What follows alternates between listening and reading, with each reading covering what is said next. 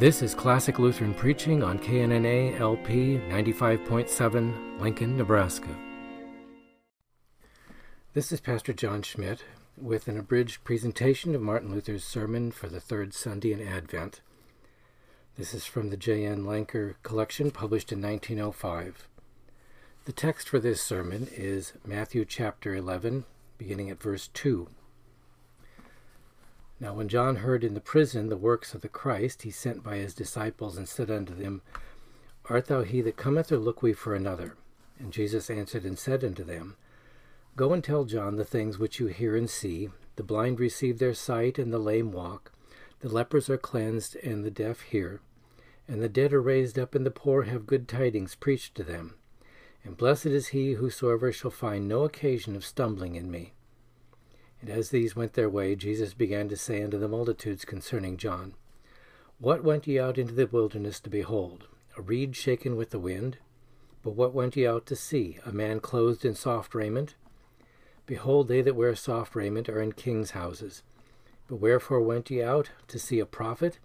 Yea, I say unto you, and much more than a prophet. This is he of whom it is written, Behold, I send my messenger before thy face, who shall prepare thy way before thee. This is our text. The most I find on this gospel treats of whether John the Baptizer knew that Jesus was the true Christ, although this question is unnecessary and of little importance. St. Ambrose thinks John asked this question neither in ignorance nor in doubt, but in a Christian spirit. It is evident John knew very well that Jesus was he that should come, for he had baptized him and testified that Christ was the Lamb of God that taketh away the sin of the world. And he had also seen the Holy Spirit descending upon him as a dove. And he heard the voice from heaven, This is my beloved Son, in whom I am well pleased. All this is fully related by all four evangelists. Why then did John ask this question? Answer. It was not done without good reasons. In the first place, it is certain that John asked it for the sake of his disciples, as they did not yet hold Christ to be the one he really was. And John did not come in order to make disciples and draw the people to himself, but to prepare the way for Christ, to lead everybody to Christ, and to make all the people subject to him. Now the disciples of John had heard from him many excellent testimonies concerning Christ, namely, that he was the Lamb of God and the Son of God, and that Christ must increase while he must decrease. All this his disciples and the people did not yet believe nor could they understand it, as they themselves and all the people thought more of John than of Christ. For this reason they clung so strongly to John, even to the extent that they for his sake became jealous and dissatisfied with Christ when they saw that he also baptized, made disciples, and drew the people to himself. They complained to John about this because they feared that their master would grow less in esteem, as we read in John 3. And they came unto John and said to him, Rabbi, he that was with thee beyond the Jordan, to whom thou hast borne witness, behold, the same baptizes, and all men come to him. To this error they were led by two reasons. First, because Christ was not yet known to the people, but only to John. Neither had he as yet performed any miracles, and no one was held in high esteem but John.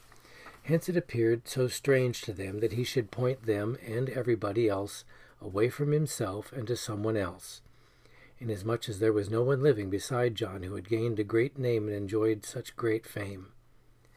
The other reason was because Christ appeared so very humble and common, being the son of a poor carpenter and of a poor widow.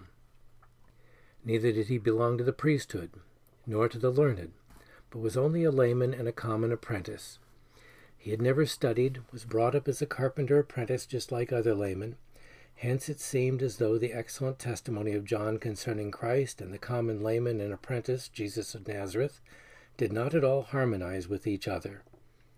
Therefore, though they believed that John told the truth, they still reasoned, Perhaps it will be that someone else other than this Jesus. And they looked for one that might appear among them in an imposing way, like a highly learned leader among the priests or a mighty king. From such delusion John could not deliver them with his words, they clung to him and regarded Christ as being much inferior, meanwhile looking for the glorious appearing of the great person of whom John spoke. And should he really be Jesus, then he had to assume a different attitude. He must saddle a steed, put on bright spurs, and dash forward like a lord and king of Israel, just as the kings aforetime had done. Until he should do this, they would cling to John. But when Jesus began to perform miracles and became famous, then John thought he would point his disciples away from himself and lead them to Christ, in order that they might not think of establishing a new sect and becoming Johnites, but that all might cling to Christ and become Christians. John sent them to Christ, so that from now on they might learn not only from the witness he bore of Christ, but also from the words and deeds of Christ himself, that he was the one of whom John had spoken. It should not be expected that the works and coming of Christ would be attended by drums and bugles and like worldly pomp, but by spiritual power and grace, so that there would be no riding and walking on streets paved and carpeted, but that by virtue of such power and grace the dead would be raised up, the blind receive their sight, the deaf hear, and all kinds of bodily and spiritual evil be removed. That should be the glory and coming of this King, the least of whose works could not be performed by all the kings, all the learned, and all the rich in the world. This is the meaning of the text. From verse 2 and following. Now when John heard in the prison the works of the Christ, he sent by his disciples and said unto him, Art thou he that cometh, or look we for another? It's as though John would say to his disciples, There you hear of his works, such as I never accomplished, nor any one else before him. Now go to him and ask him whether or not he is the one that cometh. Put away the gross worldly deception that he would ride on steeds in armor. He is increasing, but I must now decrease. My work must cease, but his must continue. You must leave me and cling to him. How necessary it was for John to point his disciples away from himself to Christ is very clear. For what benefit would it have been to them if they had depended a thousand times on John's piety and had not embraced Christ? Without Christ there is no help or remedy, no matter how pious men may be, and whoever is not a Christian, even John the Baptizer cannot help, who indeed, according to Christ, was the greatest of all saints. However, John deals kindly with his disciples. He has patience with their weak faith till they shall have grown strong. He does not condemn them because they do not firmly believe him. Thus we should deal with the consciences of men ensnared by the examples and regulations of pious men until they are freed from them. Verse 4 and following. And Jesus answered and said unto them, Go and tell John the things which you hear and see. The blind receive their sight, and the lame walk. The lepers are cleansed, and the deaf hear. And the dead are raised up, and the poor have good tidings preached to them. And blessed is he whosoever shall find no occasion of stumbling in me. Christ answered John also for the sake of his disciples. He answers in a twofold way first by his works, secondly by his words.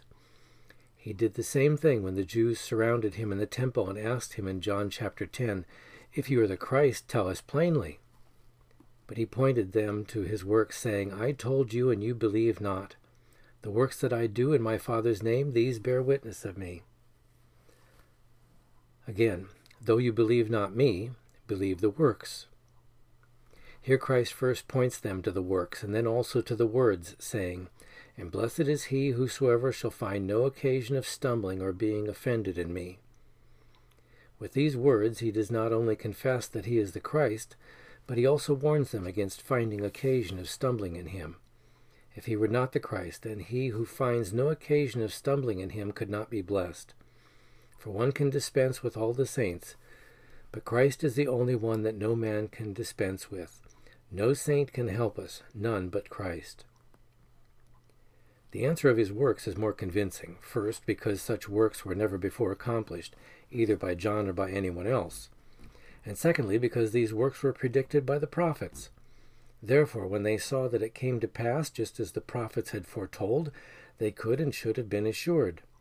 For thus Isaiah had said of these works in chapter 61 The Spirit of the Lord Jehovah is upon me, because Jehovah hath anointed me to preach good tidings to the weak. He hath sent me to bind up the broken-hearted, to proclaim liberty to the captives, and the opening of the prison to them that are bound. When Isaiah says, He hath anointed me, he thereby means that Jesus is the Christ, and that Christ should do all these works, and he who is doing them must be the Christ. For the Greek word Christ is Messiah in Hebrew, and Unctus in Latin. But the kings and priests were usually anointed for the kingdom and priesthood. But this anointed king and priest, Isaiah says, shall be anointed by God himself. Not with real oil, but with the Holy Spirit that should come upon him, saying, The Spirit of the Lord Jehovah is upon me. That is my anointment, with which the Spirit anointed me. Thus he indeed preaches good tidings to the weak, gives sight to the blind, heals all kinds of sicknesses, and proclaims the acceptable year, the time of grace. Again, Isaiah in chapter 35 says, Behold, your God will come with vengeance, with the recompense of God. He will come and save you. Then the eyes of the blind shall be opened, and the ears of the deaf shall be unstopped. Then shall the lame man leap as a hart, and the tongue of the dumb shall sing. Now, if they would compare the Scriptures with these works, and these works with the Scriptures, they would recognize John's witness by Christ's works, that he was the true Messiah. In chapter 7, Luke says that Christ at that time, when John's disciples asked him, healed many of their diseases and plagues and evil spirits, and bestowed sight on many that were blind. Here we must take to heart the good example of Christ in that he appeals to his works even as the tree is known by its fruits, thus rebuking all false teachers, the Pope, bishops, priests, and monks, to appear in the future and shield themselves by his name, saying, We are Christians, just as the Pope is boasting that he is the substitute and vicar of Christ. Here we have it stated that where the works are absent, there is also no Christ. Christ is a living, active, and fruit bearing character who does not rest, but works unceasingly wherever he is, Therefore, those bishops and teachers that are not doing the works of Christ, we should avoid and consider as wolves. It must therefore be observed that teaching is also a work, yea, even the chief work of Christ, because here among his works he mentions that to the poor the gospel is preached. Therefore, just as the tyrants are known by their works, so are they known by their teachings. Where Christ is, there surely the gospel will be preached but where the gospel is not preached, there Christ is not present. What does it mean when Christ says, The poor have good tidings preached to them? Is it not preached also to the rich and to the whole world? Again, why is the gospel so great a thing, so great a blessing as Christ teaches, seeing that so many people despise and oppose it? Here we must know what gospel really is. Otherwise, we cannot understand this passage. We must therefore diligently observe that from the beginning God has sent into the world a twofold word or message, the law and the gospel. These two messages must be rightly distinguished one from the other and properly understood. The law is that word by which God teaches what we shall do, as for instance the Ten Commandments. Now, if human nature is not aided by God's grace, it is impossible to keep the law, for the reason that man, since the fall of Adam in paradise, is depraved and full of sinful desires, so that he cannot from his heart's desire find pleasure in the law, which fact we all experience in ourselves. For no one lives who does not prefer that there were no law, and every one feels and knows in himself that it is difficult to lead a pious life and do good, and on the other hand that it is easy to lead a wicked life and to do evil. But this difficulty or unwillingness to do the good is the reason we do not keep the law of God. For Whatever is done with unwillingness is considered by God as not done at all. Thus the law of God convicts us, even by our own experience, that by nature we are evil, disobedient, lovers of sin, and hostile to God's laws. Now, the word gospel is of Greek origin and signifies glad tidings, because it proclaims the blessed doctrine of life eternal by divine promise, and offers grace and forgiveness of sin. Therefore, works do not belong to the gospel, as it is not a law. Only faith belongs to it, as it is altogether a promise and an offer of divine grace. Whoever now believes the gospel will receive grace in the Holy Spirit. This will cause the heart to rejoice and find delight in God, and will enable the believer to keep the law cheerfully, without expecting a reward, without fear of punishment, without seeking compensation as the heart is perfectly satisfied with God's grace by which the law has been fulfilled. But all these promises from the beginning are founded on Christ, so that God promises no one this grace except through Christ, who is the messenger of the divine promise to the whole world. For this reason he came and through the gospel brought these promises into the world, which before this time had been proclaimed by the prophets. It is therefore in vain if anyone, like the Jews, expects the fulfillment of the divine promises without Christ. All is centered and decreed in Christ. Whoever will not hear him shall have no promises of God. For just as God acknowledges no law besides the law of Moses and the writing of the prophets, so he makes no promises except through Christ alone. From verse 7 and following And as these went their way, Jesus began to say unto the multitudes concerning John, What went ye out into the wilderness to behold? A reed shaken by the wind? But what went ye out to see? A man clothed in soft raiments? Behold, they that wear soft raiment are in kings' houses. But wherefore went ye out? To see a prophet? Yea, I say unto you, and much more than a prophet. Now, as it was of great importance for them to believe John's witness and acknowledge Christ, Jesus praised John first for his steadfastness, thus rebuking their wavering on account of which they would not believe John's witness. It is as though he would say, You have heard John's witness concerning me, but now you do not adhere to it. You take offense at me, and your hearts are wavering. You're looking for another, but know not who, nor when, and where. And thus your hearts are like a reed shaken by the wind to and fro. You are sure of nothing, and would rather hear something else than the truth about me. Now, do you think that John should also turn his witness from me, and as is the case with your thoughts, turn it to the winds and speak of another whom you would be pleased to hear? Not so. John does not waver, nor does his witness fluctuate. He does not follow your swaying delusion. But you must stay your wavering by his witness, and thus adhere to me and expect none other. Again, Christ lauds John because of his coarse raiment, as though to say, Perhaps you might believe him when he says that I am he that should come as to my person, but you expect him to speak differently about me, saying something smooth and agreeable that would be pleasant to hear. It is indeed hard and severe that I come so poor and despised. You desire me to rush forth with pomp and a flourish of trumpets. Had John thus spoken of me, then he would not appear so coarse and severe himself. But do not think thus. Whoever desires to preach about me must not preach different than John is doing. It is to no purpose. I will assume no other state and manner.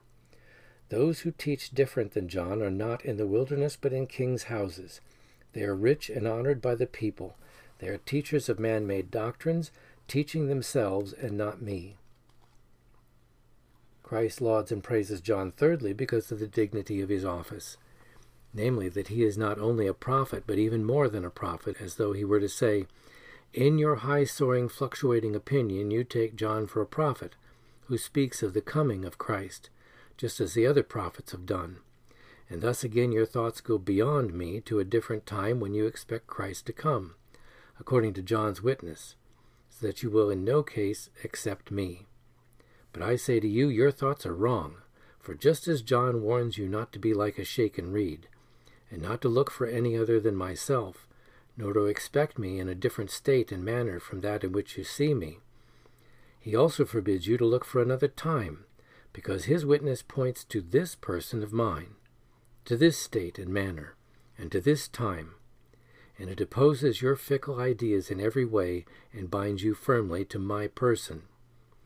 Now, if you want to do John justice, then you must simply accept his witness and believe that this is the person, the state and manner and the time that you should accept and abandon your presumption and your waiting for another person's state and time. For it is decreed that John should be no shaken reed, not a man of soft raiment, and above all, not a prophet pointing to a future times, but a messenger of present events. He will not write as did the prophets, but he will point out and orally announce him who has been predicted by the prophets, saying, as he says in verse 10, This is he of whom it is written, Behold, I send my messenger before your face, who shall prepare the way before thee. What else can this mean than that you dare not wait for another? Here I am, present, the one of whom John speaks. For John is not a prophet, but a messenger, and not a messenger that is sent by the master who stays at home, but a messenger that goes before his master and brings the master along with him, so that there is one time for the messenger and for the master.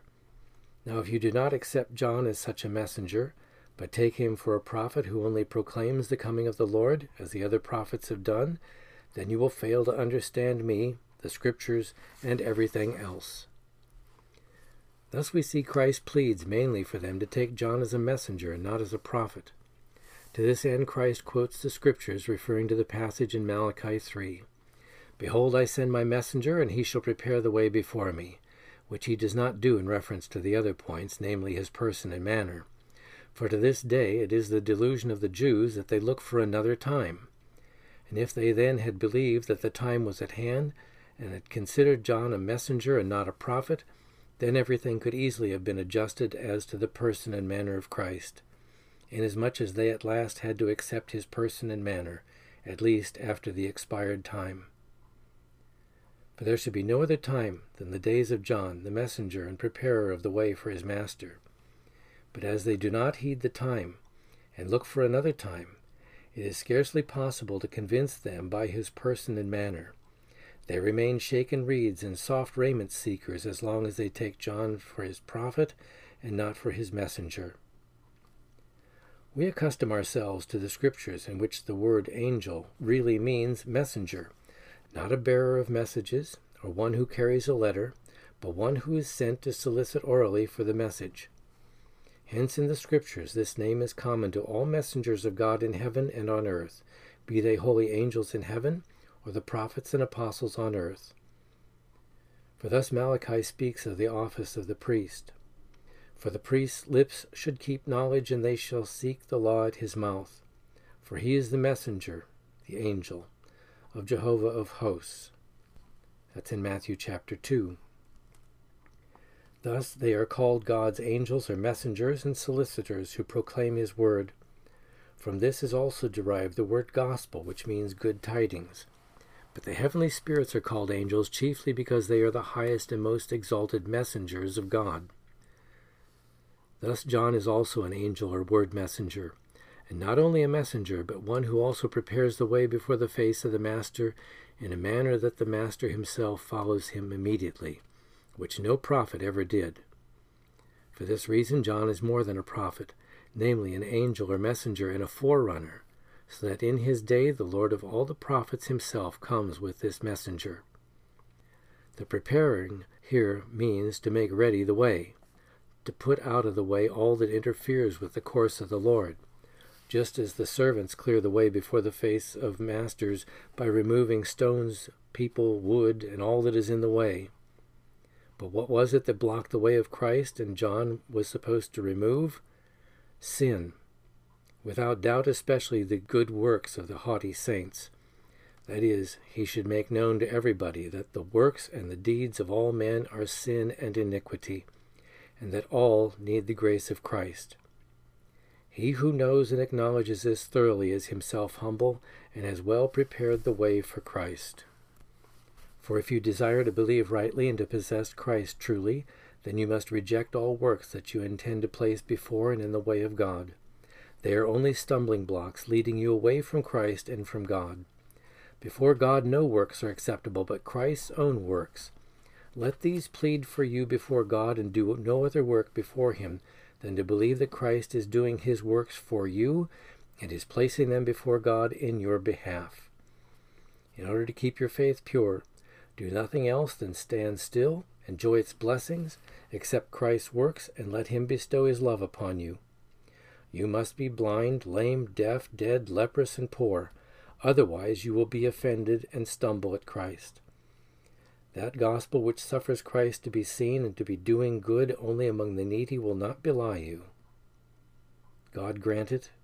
Amen.